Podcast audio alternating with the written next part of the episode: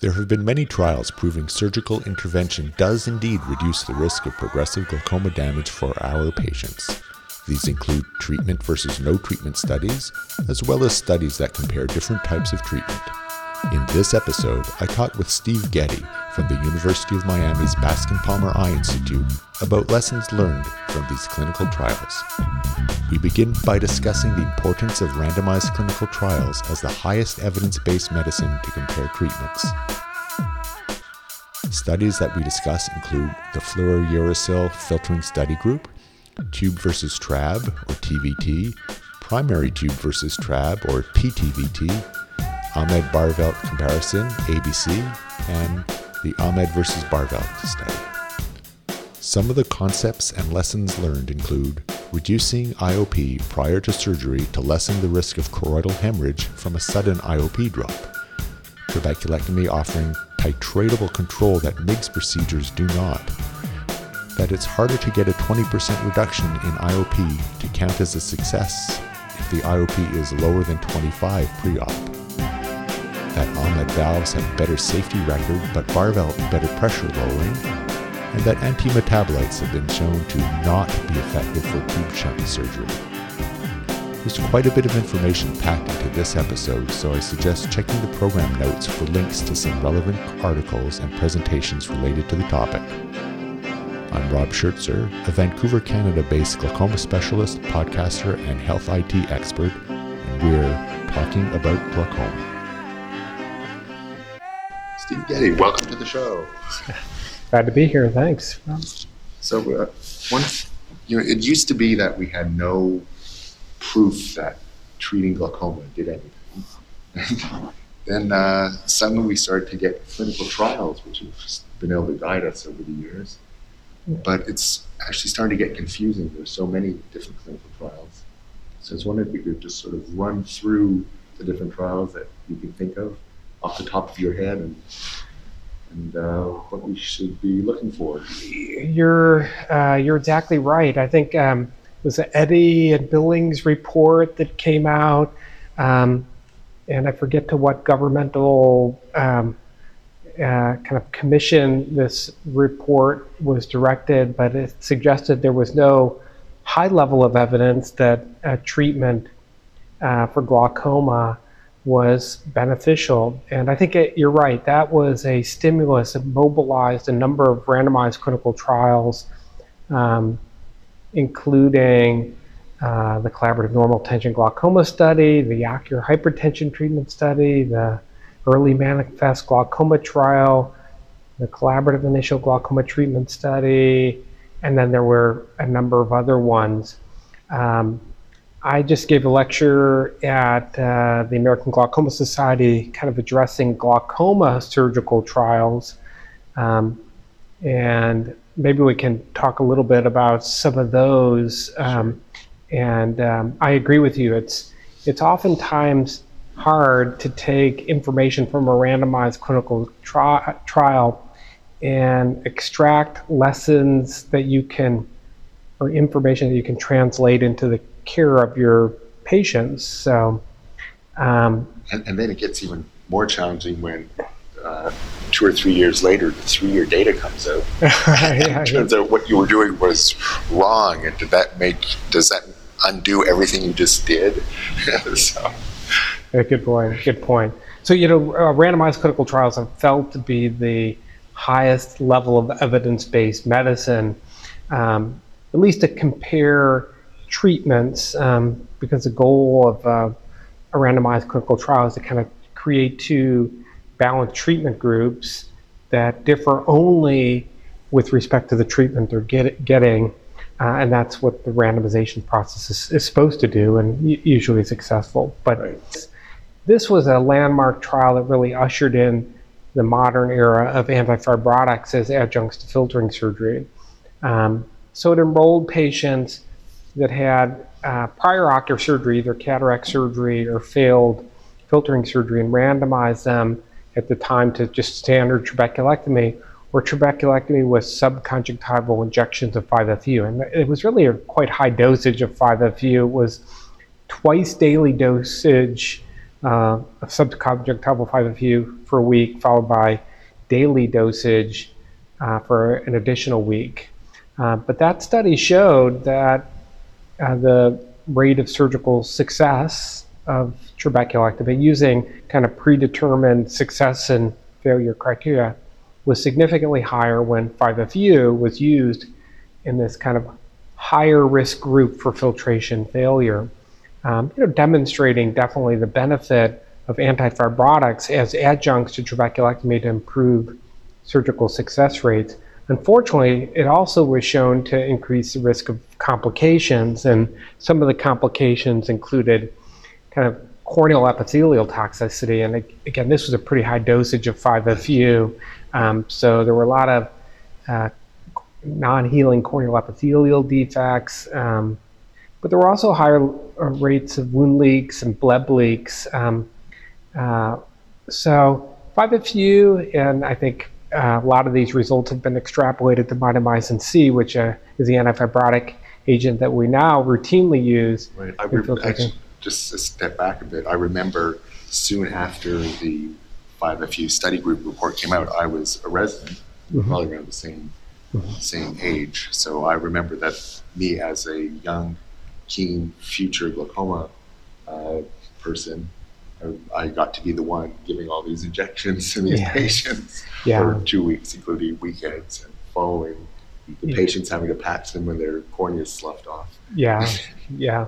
I think we still use 5FU occasionally. I don't know if you, you do. I, you know, it's routinely mitomycin C, but kind of an elderly white patient where you still want to use an antifibrotic agent, but maybe not as potent as mitomycin C. I'll sometimes use intraoperative 5FU.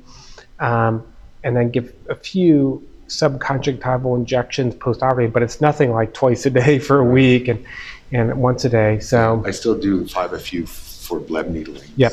yeah. patients. And for those other patients, the older patients with conjunctiva, I use sort of homeopathic doses of mitomycin. So I'll just sort of dab, dab the, the sclera with the mitomycin for 30 seconds or a minute instead of three minutes. Yeah, yeah. Um, you know, in talking. But that's not stuff written from any studies. So. Yeah. Well, you know, there's not a lot of evidence based guidance about dosage of mitomycin C and even di- dosage of 5FU, uh, quite honestly, and I think it is largely ane- anecdotal. You know, it's interesting talking to Rich Parrish, who's who was uh, again the principal investigator for this landmark trial, and, and he believes the most important single piece of information that came from that study was the recognition that having a really high preoperative intraocular pressure and having a big drop in intraocular pressure. And obviously, those two things are highly correlated. The people right. that have super high pressure to begin with are the ones are the ones that have big drops in intraocular pressure. But that was highly correlated with the risk of suprachoroidal hemorrhage. And prior to that study, uh, high preoperative pressure, big drops in, in pressure postoperatively had not been previously described as a risk factor for suprachoroidal hemorrhage. And one, I think, take home message from that study is if you can do anything to avoid, you know, yeah, th- those. some IV mannitol pre So, IV mannitol right before surgery. Sometimes I'll start Diamox even for like a, a week or something before. Not with any expectation I'm going to continue that medication long term or it's going to be adequate to provide you know pressure reduction to uh, negate the need for surgery. But if I can get the pressure a bit better before stepping in the operating room, just to ameliorate that risk of suprachoroidal hemorrhage, that's beneficial. There's been a lot of discussion at this meeting about all the alternative surgical approaches, including tube shunts and newer MIGS procedures. But one I think, underappreciated advantage of trabeculectomy is titratability. So, in these situations where you have a really high, high preoperative intraocular pressure, you can purposely put in extra flap sutures, purposely leave the pressure a little bit on the high side in the early postoperative period with plans to do sequential laser suture lysis to kind of titrate down the pressure. And that helps to, you know, prevent big drops in pressure, which um, as discussed, increase the risk of suprachoroidal hemorrhage. So that's kind of translating the results of a clinical trial into uh, into practice, I guess. Exactly.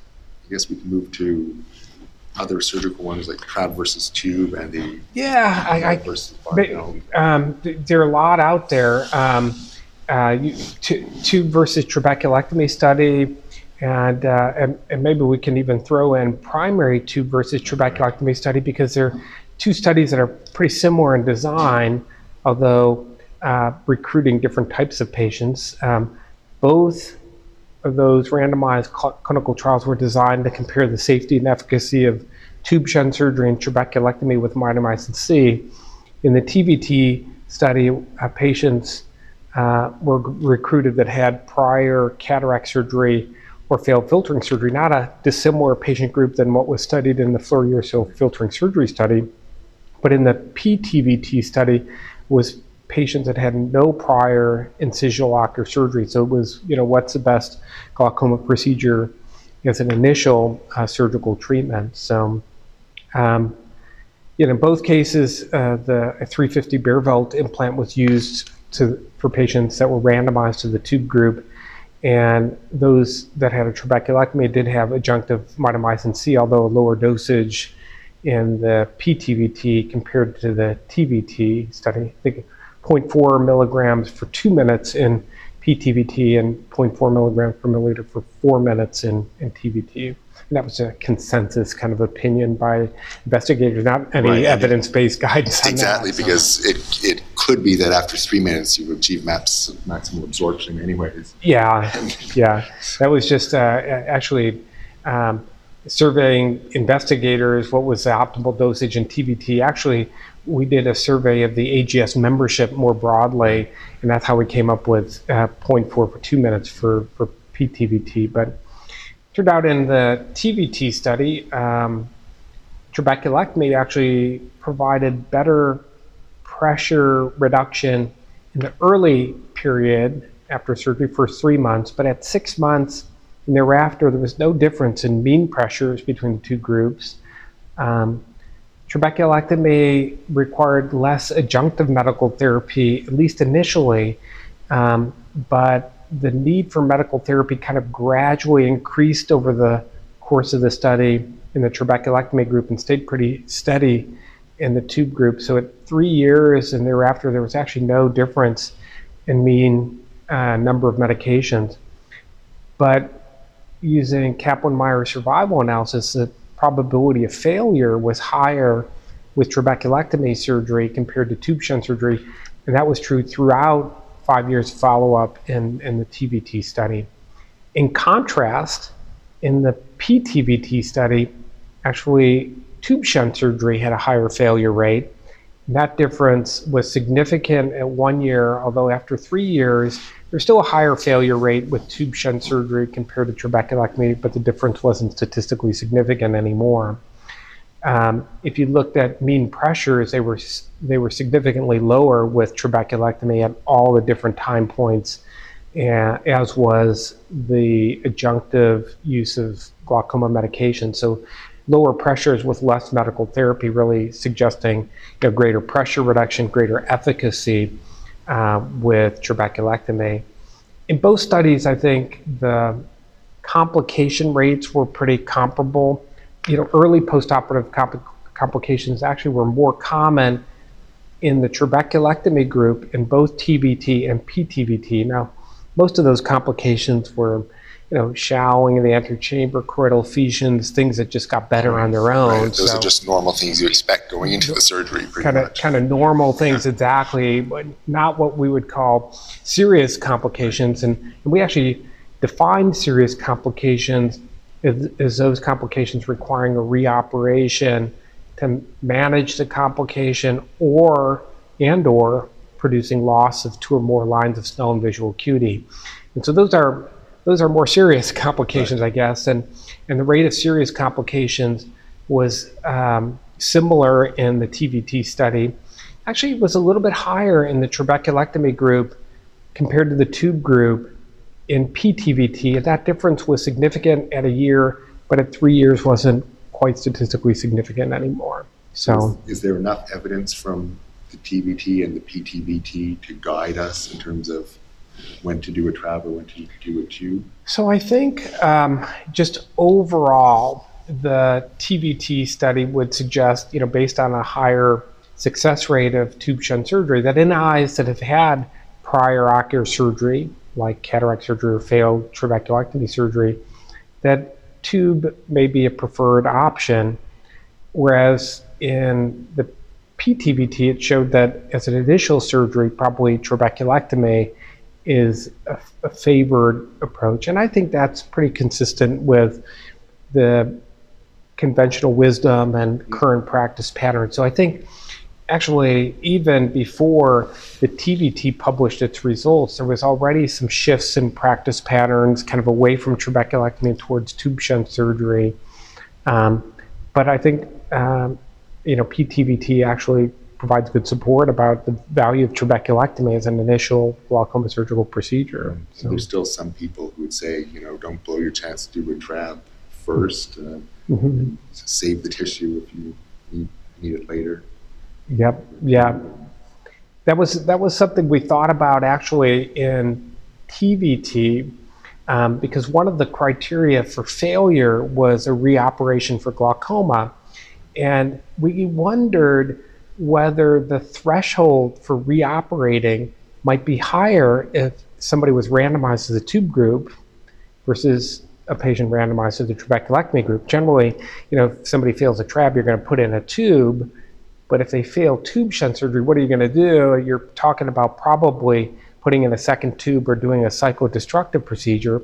So one of the concern current concerns among the investigators is there might have been a different threshold for reoperating since that uh, decision was left uh, to the investigator. So we, we did explore for what, what we call re, reoperation bias. Um, and how do you do that? Well, you can look at the intraocular pressure level just prior to glaucoma surgery. Um, and if it was, you know, much higher in the tube group compared to the trabeculectomy group, that would have suggested maybe there was a reoperation bias not to operate tube. That did not turn out to be the case in either TVT or PTVT.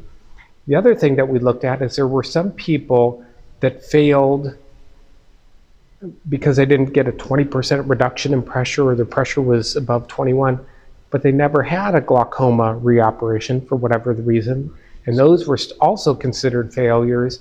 And you can look at the intraocular pressures of those to that group and compare it in tubes to trabs, and it wasn't any different. So we felt comfortable there wasn't actually a reoperation bias for either in, in either the TVT or PTVT But it still wasn't harder to get the 20% reduction in patients whose pre-op pressures were already low.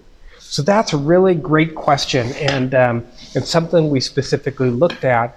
Um, and uh, so the answer is yes. And um, and it and it we, we kind of um, kind of tripped into this information uh, first in in PTVT, and the way we tripped into it is we did a risk factor analysis, um, looking at what were the risk factors associated with failure um, at a year. And it turned out there were two significant risk factors for failure. One was randomized treatment. Um, and I mentioned at a year there was a significant difference between the two treatment groups. And so it turned out if you were randomized to the tube shunt group, you were at higher risk of failure.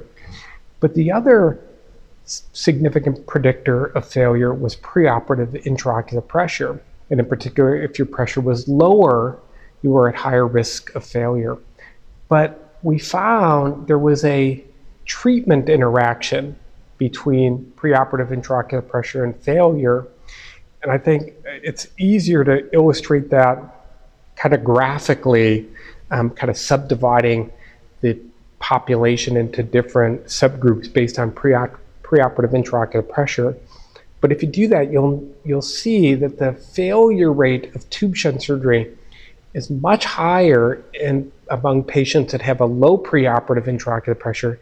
And as you progressively increase preoperative intraocular pressure, also progressively the rate of failure goes down. So um, actually, among patients that have pressures above 25, there was actually a lower failure rate in the tube group than the trabeculectomy group. And among patients with pressures below 21, there was a much higher failure, failure rate in the tube group than the trabeculectomy group. Now, it turned out there were kind of more patients kind of with lower levels of intraocular pressure, certainly in PTVT compared to TVT, and that might have had some kind of influenced the results actually uh, of the study. So it's interesting to look at the effect or the influence of preoperative intraocular pressure on failure rates, which seems to be important in tube shunt surgery. It was less important in the trabeculectomy arm of the study. Uh, preoperative pressure did not have as much of an impact or influence on surgical success rates in, TVT. In, in terms of other uh, things that would have been considered complications, when along the course of those studies was the hypertensive phase uh, brought up? And yeah, hypertensive phase is pretty common after tube shunt surgery, and that actually can be, um, it's oftentimes called an encapsulated bleb phase, and we see encapsulated bleb phases after trabeculectomy as well. And um, b- both are treated in a similar fashion, which is just kind of reducing uh, aqueous production and try to ride through it. Um, you know, we reported the rate of encapsulated blebs for both trabeculectomy and tube shunt surgery. But you and I know that's a little bit of a subjective kind of diagnosis. Um, um, and that's one of the problems actually with with TVT and PTVT or limitation is that you know it's hard to define certain complications, and that's that you know them, that, that's definitely sure. one of them you know, um, I guess it's you know easy to define hyphema, but it's actually difficult to quantitate. So that's the other thing. So definitions and quantification of complications. So choroidal effusion can be you know little fluid in in the, in the periphery that you would only see with a dilated exam, or it can be you know kissing choroidals that in some cases you need to intervene and actually drain them. So that was, again, why we came up with this definition of serious complications. We felt that the ones where you actually had to go back to the operating room to manage the complication, those would be more significant, um, and those that produce vision loss. As far as you know, encapsulated blebs, whether they be with trabs or tubes, uh, if you could treat that medically and ride it out, um, great. If you couldn't and you had to reoperate or your pressure stayed high, that could result in, in failure uh, according right. to predetermined uh, success and failure criteria. Any other studies we should touch upon? Oh, there's lots of them, and I, there may be limitations in time, but you, you'd ask about the ABC and AVB study. These are also two studies that are probably um, easily discussed together because of similarities in design. The Ahmed Baerveldt comparison study and Ahmed versus Baerveldt study both uh, enrolled patients that um, had refractory glaucoma and were going to have tube shunt surgery, but randomized them to an Ahmed glaucoma valve, the model FP7 or 350 Baerveldt implant. Both of those studies showed that the Ahmed produced better pressure, pressure reduction immediately after surgery. Um, but with longer follow up, the Baerveldt um, was more effective in lowering intraocular pressure with less uh, adjunctive medical therapy. Um, so, efficacy data in both those studies seem to favor the Baerveldt implant, but the safety data in both studies seem to favor the Ahmed implant. That was really interesting. And in the end, this, the data from both the studies got pooled together. Correct. At least for um, for uh, treatment outcome with re- regards to success and failure, the complication data has not been pooled together yet.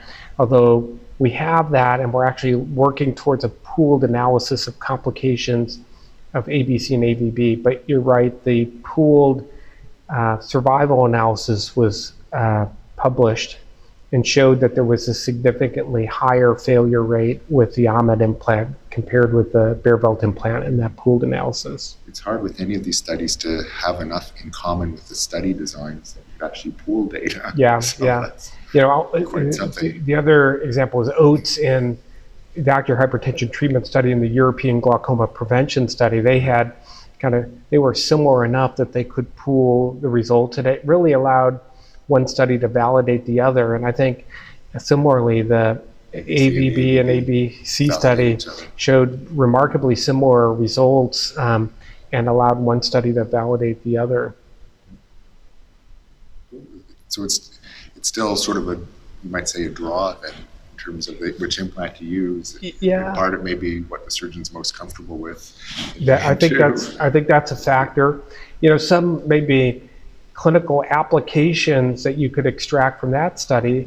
Um, I think in patients that have markedly elevated intraocular pressure where you need to reliably get it down immediately, I favor the Ahmed implant. Um, but people with advanced glaucoma, those that are poorly tolerant to medical therapy, I think of Baerveldt is better because of the greater pressure reduction and less need for adjunctive medical therapy. Certainly in patients where you're worried about hypotony related complications like uveitic glaucoma, eyes that have had prior cyclodestructive procedures, I think an Ahmed implant is a, a, better implant to choose in those those circumstances. So, so those are some of the take home lessons from the study, I think. Now, just to go off on a tangent, what about uh, use of anti metabolites and tube shunts? Yeah, there's actually been a couple of randomized clinical trials uh, evaluating that, uh, one by Lou Cantor and one by Vital Costa, neither of which showed any benefit of intraoperative mitomycin C um, compared with kind of BSS. Uh, and that was an intraoperative administration in the area of the end plate, trying to create a thinner capsule over the end plate, since that's the major determinant of kind of um, final pressures uh, because that's where the resistance occurs. Right. And if you remember, Peter Netland had a study more than a decade ago as well. Mm-hmm. He compared it to a saline sponge mm-hmm. compared to an anti-metabolite sponge, and there was no difference. So there's an ongoing study right now that Ying Han is uh, running. Uh, Ying is a faculty member at UCSF, but I think the study is being conducted uh, mainly in China but it involves a intraoperative application of mitomycin C and postoperative mitomycin C injections. So it'll be interesting. I think that study is ongoing, and you know we're always interested in kind of longer term data and all. So it'll be interesting to see um, if intraoperative and postoperative might be beneficial um, in improving the success of you know, tube shunt surgery, and hopefully not increasing the complications either. That's the consideration. You know, you certainly don't want to create problems with exposures of implants, and there is potential with, you know, antifibrotic administration, and that where there's plastic, it could could potentially have some adverse effects too. It's probably also providing extra work for residents and fellows to give these injections. yeah, yeah, yeah. So, yeah, I guess that's great. Thanks, uh, thanks for talking today. Yeah, great. Thanks for the invitation. Talking About Glaucoma is a podcast of indeterminate frequency and duration. It's available for free on Apple Podcasts, Spotify, Google Podcasts, Pocket Casts, and many other podcast services. Please rate the podcast on Apple Podcasts, subscribe to it, and tell your friends about it so that it can reach more listeners and encourage me to continue to produce new episodes. Follow West Coast Glaucoma on Instagram and Talking About Glaucoma on Facebook. Drop me a line at podcast at iguy.org, that's podcast at iguy.org, with your show ideas or questions you would like to have answered on future episodes keep informed to prevent needless loss of vision from glaucoma. See you next time on Talking About Glaucoma.